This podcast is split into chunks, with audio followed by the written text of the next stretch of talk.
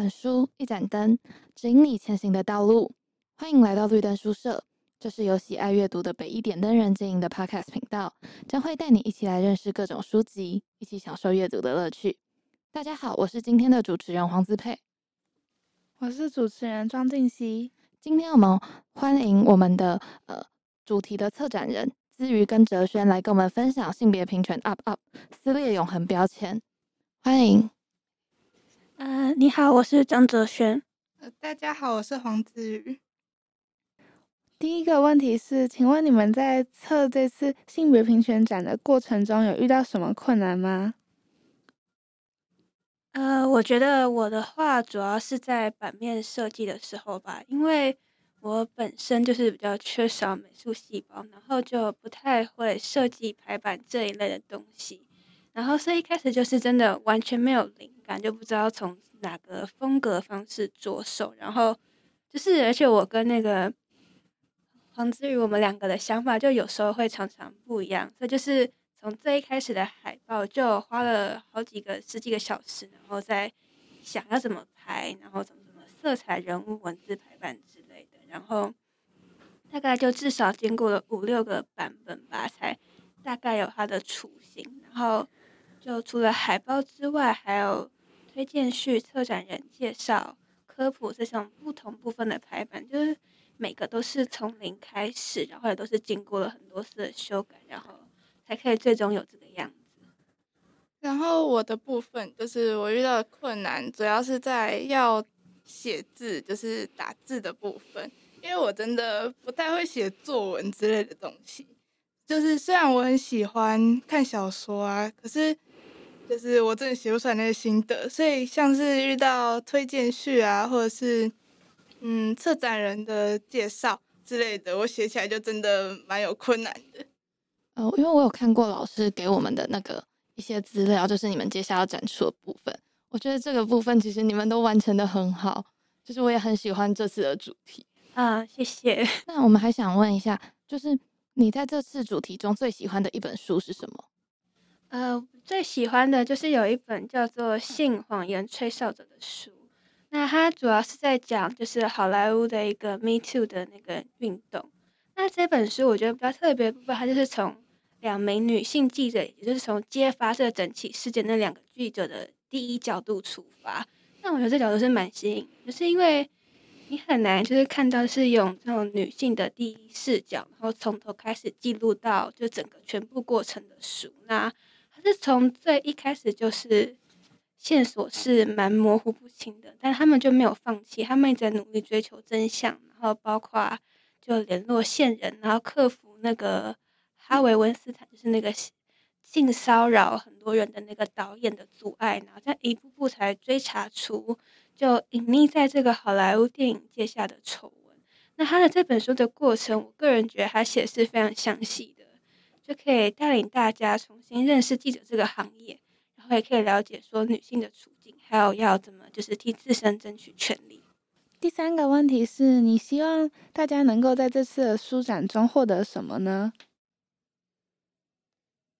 呃，主要是我希望大家可以更加认识呃女权这部分的议题，就是呃可能有一些人想要了解，可是不知道从哪里下手。或者是有一些人可能已经了解了，可是还可以再更深入一点，所以我希望可以有更多的人就是来看我们这个书展，然后就是知道更多这方面的事情。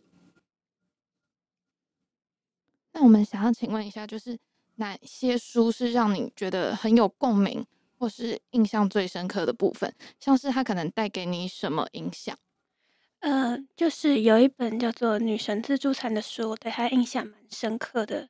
就是它其中有一个部分的篇名叫做《在河之洲》，那是在讲一个大概四十岁出头的女性主义教授。就这个教授，他本身对于女性主义是有非常深刻的见解，然后就读过西蒙波娃的著作啊，然后也看过很多相关的论著，应该算是一个就是高知识、社会地位很高的人。但就算如此，她在和一个就是小她十七岁的男朋友交往的时候，他还是就是无法避免的去担心这些年龄差距，然后因为他自己的外貌随着年纪衰老而就是觉得自卑。但这就是就让我就忍不住说，就即便是一个对女性主义这些知识有这么深刻理解的人，他仍然无法避免就是担忧这些事情。所以我就觉得说，可能光是了解，有时候可能是不够的，是要真的从发自内心本身去理解，然后去交流，然后从每个人开始的改变，然后乃至大环境，才有可能这样子被影响到。嗯，再来是我们的第五个问题。想要请问，在金庸的作品中有提到你们对于女性人物的设定以及故事的安排，让你感到可惜或是遗憾的点，可以跟我们分享你为什么会这样觉得吗？嗯，那我就以《神雕侠侣》这本书当例子好了，就是里面的男主角是杨过，然后女主角是小龙女嘛。那就是我当初第一次看这本书的时候，是大概在小学四五年级的时候。那那时候就是很多其实都不太懂，就只是就非常单纯觉得说，呃，男主角跟女主角嘛，那最后就希望他们可以幸福在一起。但这其实中间就忽略了很多细节，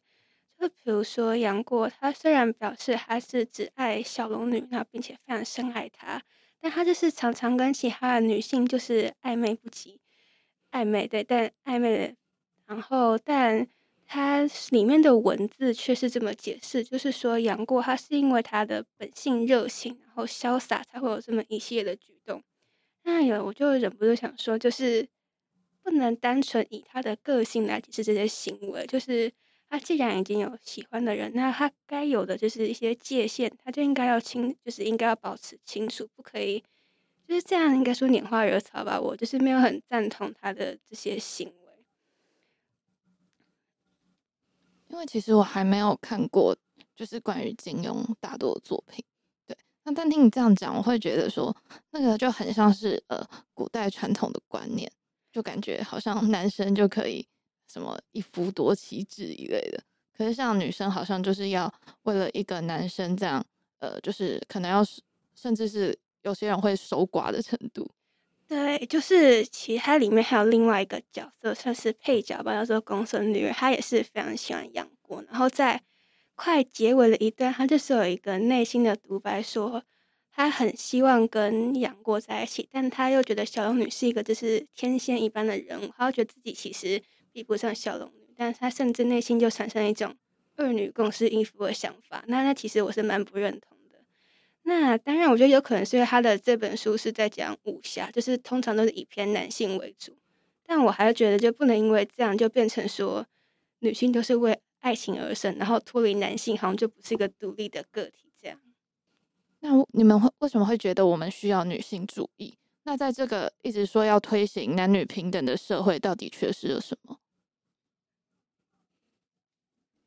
嗯，就是虽然我们现在这个社会相对起就是以前比较传统的社会来说，已经是比较平权了，但是事实上就是还是会有一些老一辈的思想，就是他们还是会觉得，嗯，呃，可能男主外女主内啊之类之类的比较不平等的，所以就是，呃，我会希望可以让。就是女性的平权更加的落实，就是呃，就是我来补充一下好了，就是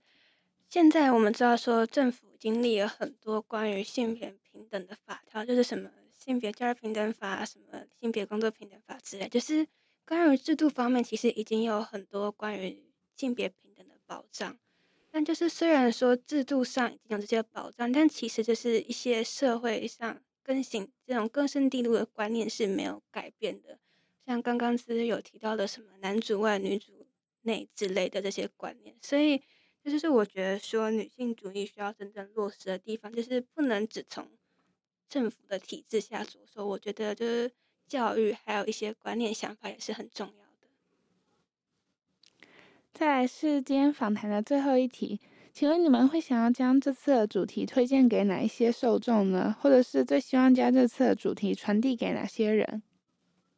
呃，我的部分我会比较想要让更多就是呃没有意识到其实身边有很多不公平的事情发生的这一类的人，让他们知道其实在世界上还是有一些还没有落实女性主义的部分。就是像是我以前，我其实也没有意识到，其实就是我身边周遭还是有一些不平等的地方。所以，嗯，就是办完这个书展，然后看了这么多相关的书籍之后，我发现其实，呃，我们这个社会关于女性主义的部分，还是有很多可以更加完善的部分。呃，今天很感谢两位的分享。其实，嗯、我们这个社会很多都是只有说我们要提倡，我们要做，但很多东西可能都没有落实。那我觉得这个展览是提供大家一个很好的机会，再去认识一次女性主义到底是什么，而不是大家表面说说的那些东西。那今天的介绍就到这边告一段落。我们所聊的书籍就是书展的部分，都会放在资讯栏。那欢迎有兴趣的同学找原书阅读。那除此之外，也可以在 IG 搜寻北一点的人，会有更多不同的 Podcast 内容。我们的频道有许多的主题供大家聆听，欢迎再度莅临。谢谢两位，谢谢。